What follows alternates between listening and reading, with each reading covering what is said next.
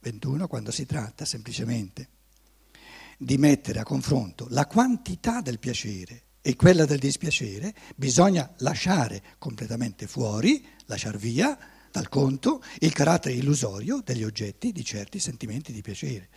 Quindi, 22, la via raccomandata da Hartmann di non di un esame razionale della quantità di piacere e dispiacere prodotta dalla vita ci ha fino ad ora condotti al punto di sapere come dobbiamo impostare il conto e che cosa dobbiamo segnare su di una, su di una e che cosa sull'altra pagina del libro mastro.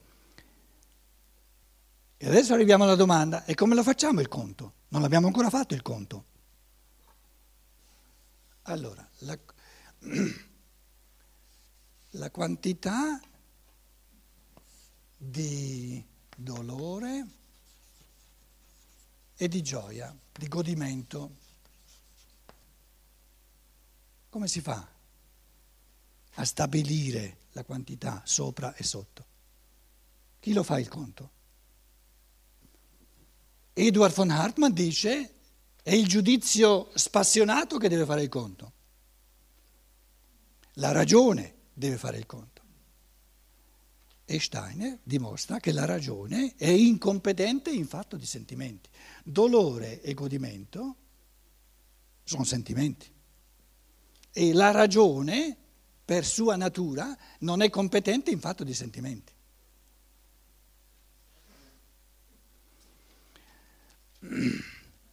Ma come deve essere fatto il conto? È la ragione, dice Hartmann, oppure chiede, è la ragione anche idonea a stabilire il bilancio?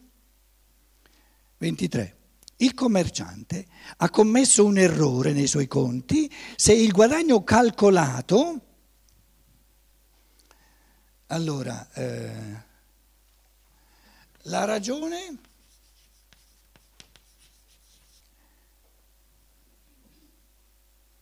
La ragione giudica, forse qui, forse meglio così, la ragione giudica. Il, il sentimento vive il dolore e la gioia. Ora, la ragione ha soltanto la, la possibilità dal di fuori di vorrebbe poter giudicare la quantità di dolore e di godimento.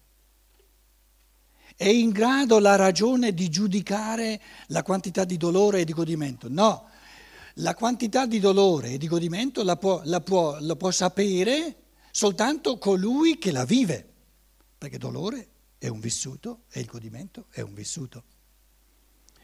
Il commerciante ha commesso un errore nei suoi conti, i conti sono la ragione che fa i conti il contabile, se il guadagno calcolato in base alla ragione non coincide con i profitti reali. Quindi, quindi la ragione, adesso ci metto qui, la ragione è un fatto di teoria, lo metto rosso, fatto di teoria, fa teorie su quantità di, di, di fa teoria,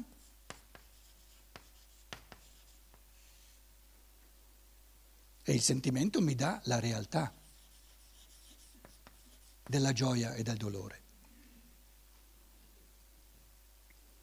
Quindi a che mi serve? È fuori posto fare con la ragione una teoria che vuol giudicare, una teoria sull'esubero del dolore, di quantità di dolore o di quantità di godimento, quanto invece, quando invece dolore e godimento sono vissuti dal sentimento e sono una realtà che soltanto il sentimento devo sentire, devo sentire, devo vivere, devo saperlo per vissuto, non per calcolo puramente intellettuale, astratto, che è fuori dalla realtà del sentimento, se c'è un esubero di godimento o di dolore. Il commerciante ha commesso un errore nei suoi conti se il guadagno calcolato non coincide con quello reale, con i profitti reali, col vissuto reale, con la realtà del vissuto, cui, da cui risulta di cui risulta che l'azienda ha goduto o deve ancora godere.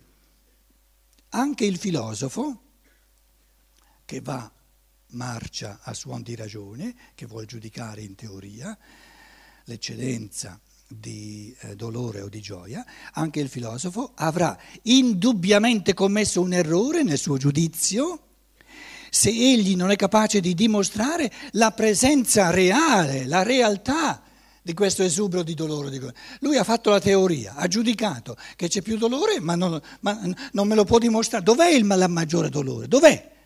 Tu hai, hai elucubrato, hai tirato fuori una teoria. Secondo la teoria dovrebbe esuberare nella mia vita il dolore, ma io questo esubero non lo vedo. Me la sono goduta la vita finora e ho intenzione di goderla sempre di più. Dov'è, eh, dov'è il, tuo, il, il tuo, tu mi dici che deve saltare fuori nella mia vita un esubero di dolore, di quantità di dolore? Filosofo avrà indubbiamente commesso un errore nel suo giudizio se egli non è capace di dimostrare la presenza reale vissuta nel sentimento dell'escogitata e lucubrata filosoficamente ehm, Ermittelt, eccedenza di piacere oppure di dispiacere. 24 non voglio per ora controllare il calcolo di quei pessimisti che si basano sopra una valutazione del mondo secondo ragione, ma chi deve decidere in se stesso se continuare o meno l'azienda della vita chiederà prima che gli si dimostri dove si trova realmente, dove sia reale l'eccedenza calcolata del dispiacere. 25, qui siamo arrivati al punto in cui la ragione non è in grado di determinare da sé, da, sé, da, da sola l'eccedenza di piacere o di dispiacere. La ragione, in fatto di piacere o di dispiacere, ha soltanto il diritto di chiudere il becco.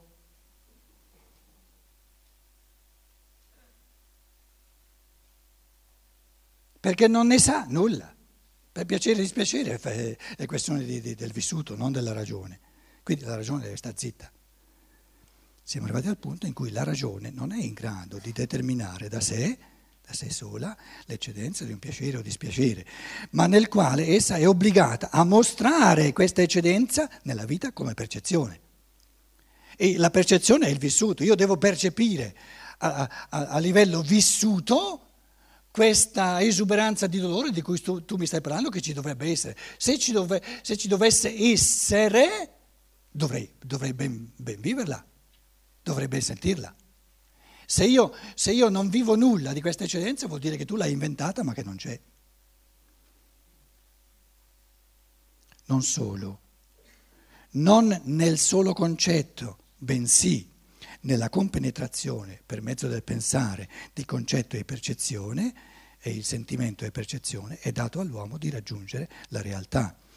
Riassume in questa frase il riassunto tutta la prima parte della filosofia della libertà. Quindi lui fa una teoria.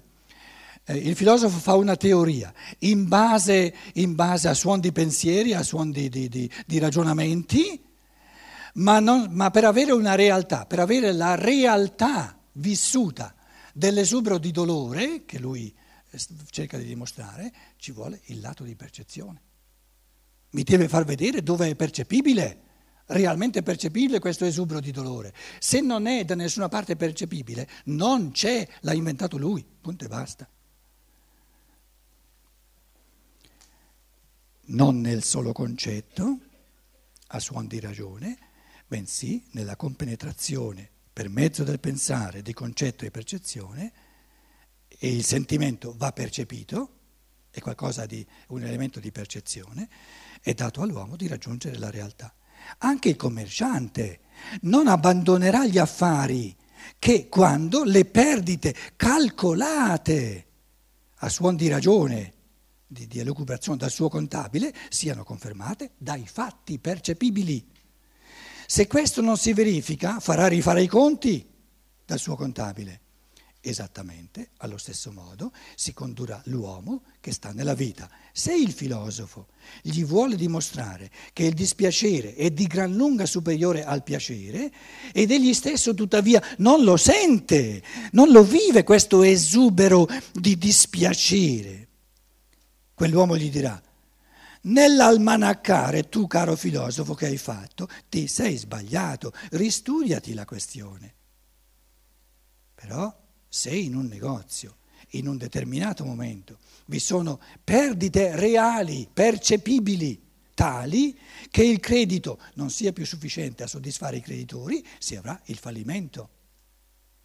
Anche se il negoziante evita di far chiarezza sul vero stato dei suoi affari con la tenuta dei libri.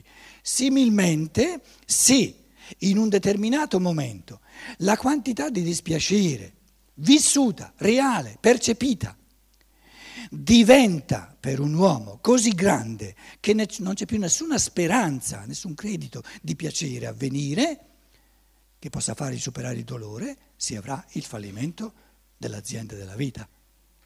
Quindi nel momento in cui un esubero chiaro e netto, inesorabile, di dolore rispetto al, al piacere, e se per l'uomo fosse determinante la quantità di dolore, se saltasse fuori che nella mia vita inevitabilmente il dolore esubera il piacere e se questo calcolo quantitativo fosse determinante per me, dovrei smettere di vivere. Segue che dovrei smettere di vivere. Eppure, 26, il numero dei suicidi è relativamente piccolo in confronto al numero di coloro che continuano coraggiosamente a vivere.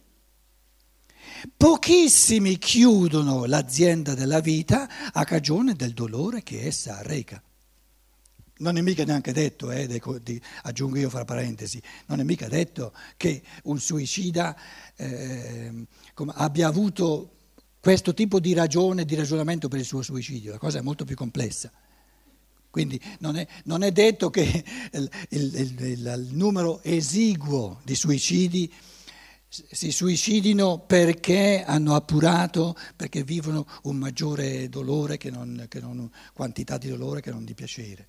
Le cose sono molto più complesse. Che cosa ne consegue? Qui un punto nodale di tutto questo capitolo. O che non è giusto, non è, non è, non è esatto dire che la quantità del dispiacere è maggiore di quella del piacere, quindi l'affermazione è sbagliata, oppure, cosa ancora più importante, che noi non facciamo affatto dipendere il nostro continuare a vivere dalla quantità di piacere o di dispiacere che proviamo. E io vi dicevo già prima, la quantità, la cosiddetta quantità di... Ehm,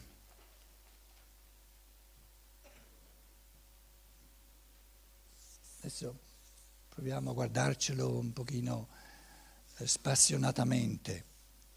Lasciamo qui sulla lavagna soltanto la quantità, poi in tutta la mia vita,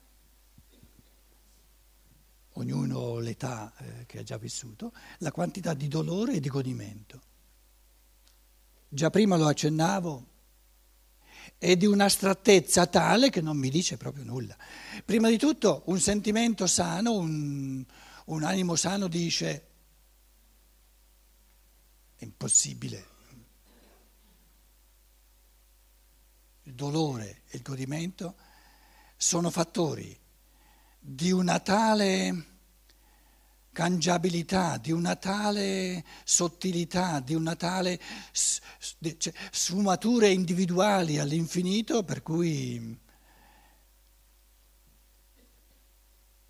l'animo sano dice anche se, anche se qualcuno riuscisse a dimostrarmi che nella mia vita finora di fatti c'è stato più dolore che non godimento, io mi rendo conto che non sono mai dipeso da, da, da questo calcolo di quantità altrimenti avrei già smesso da un po' di tempo di vivere. Diciamo, la cosa è del tutto astratta. l'uomo non si orienta affatto alla quantità di dolore o di godimento. La quantità non gli interessa, non è la quantità che vive. Quindi il passo successivo è di dire, è come se l'uomo cerca la felicità. È giusto? No. È altrettanto astratto quanto questo calcolo di quantità. La felicità è tutto e non è nulla. Quindi non esiste, no, l'uomo non cerca la felicità, non vuole la felicità, per la felicità è nulla, proprio nulla. Se un essere umano, la, cercare la felicità, se ci fosse,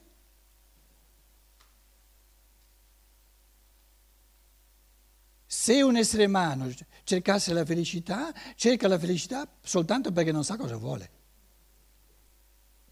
non sapendo cosa vuole, ci mette al posto di questo vuoto la felicità.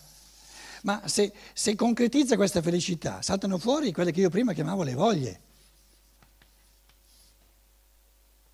L'ho scelto apposta questa parola che viene, viene dai moralisti viene tacciata subito come se, se, nell'essere umano ci fossero soltanto voglie inferiori, istintuali, di, di, di pulsi di natura, eccetera.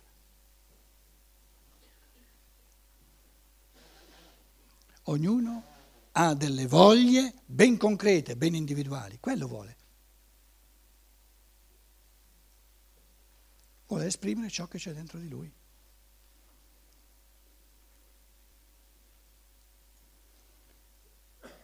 Quindi lo vedremo questa sera e domani. Allora, la voglia, ma che vuoi? Ma che vuoi? Ho voglia di... Ho voglia di... Lì si manifesta il concreto esistenziale dell'essere umano individualizzato qui e ora. In questo momento ho voglia di...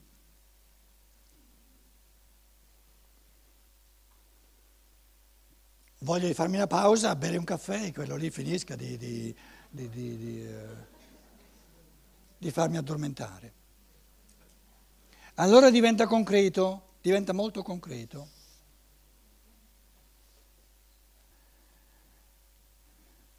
Quindi cosa è determinante? Allora, la, la gioia decide sul su ciò che bramo, sulla brama. E la gioia a decidere che io bramo in base alla gioia che mi dà, che ciò che bramo mi dà. Se io bramassi in base alla gioia che mi dà, voglio la gioia. E se io voglio la gioia non voglio nulla, perché la gioia è talmente astratta.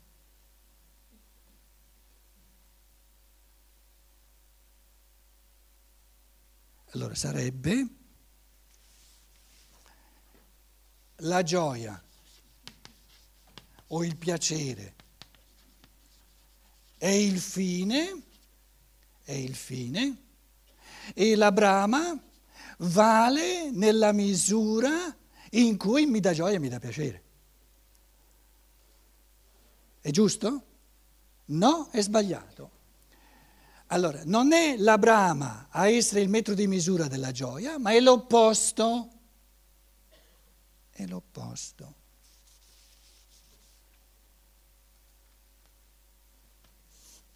La gioia e il piacere sono decisi dalla brama.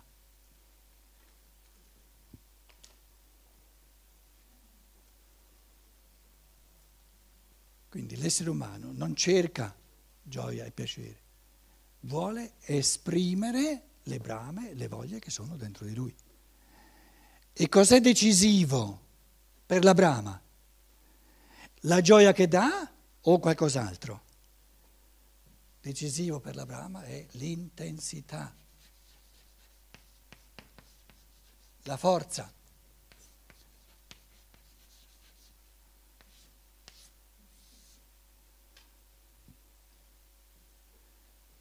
Perché gli istinti di natura, la fame e la sete vanno a colpo sicuro? Perché sono fortissimi, irresistibili.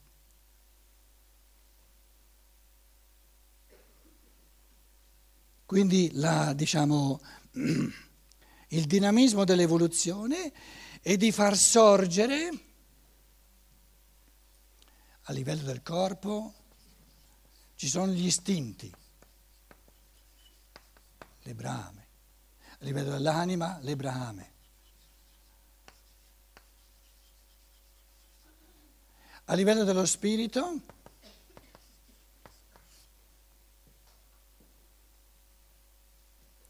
se uno vivesse la sete di conoscenza, tra l'altro la sete, fame e sete, fame e sete,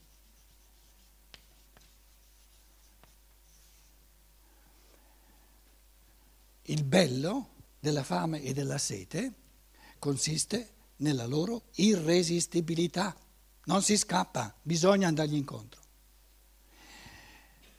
L'essere umano godrà la vita nella misura in cui fa sorgere istinti a livello dello spirito. Sente la, la fame di conoscenza, per esempio, o la sete di conoscenza,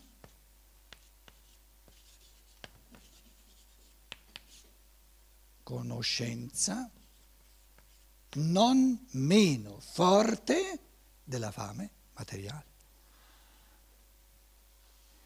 Il momento in cui la fame di conoscenza, la brama di conoscenza, la voglia di conoscenza, il desiderio di conoscenza, la sete di conoscenza diventa così forte che io non posso vivere, così come a livello del corpo, non posso vivere senza eh, sfamare, dissetare la mia fame e la sfida di conoscenza, nel momento in cui gli istinti dello spirito diventano forti e lo possono diventare come quelli del corpo, sono disposto a godermi tutti i contraccolpi, tutti gli ostacoli, tutti i dolori di questo mondo, purché io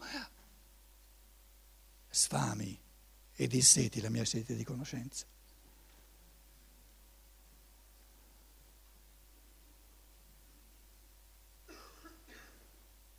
Quindi la,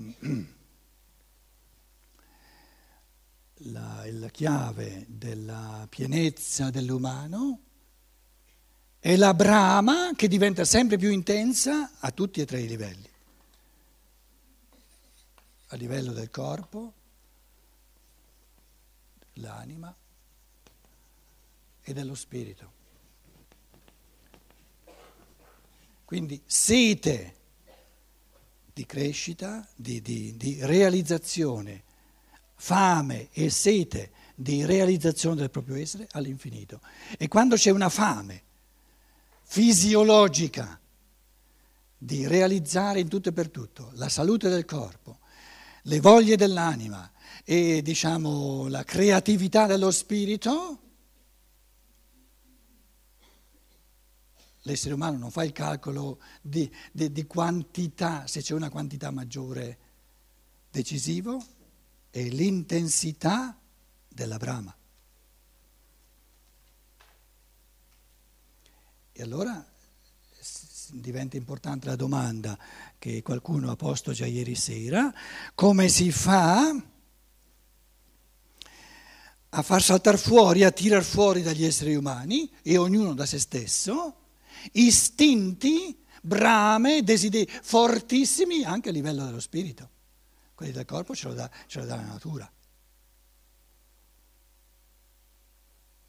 E la risposta della filosofia della libertà è che lo spirito è passibile, porta in sé potenzialmente, è lasciato alla libertà di, di tirarli fuori e di viverli, ma lo spirito è capace di passioni non meno forti che le passioni dell'anima e del corpo. la conoscenza, l'anelito di conoscenza, può diventare una passione tale da riempire tutta la vita di gioia.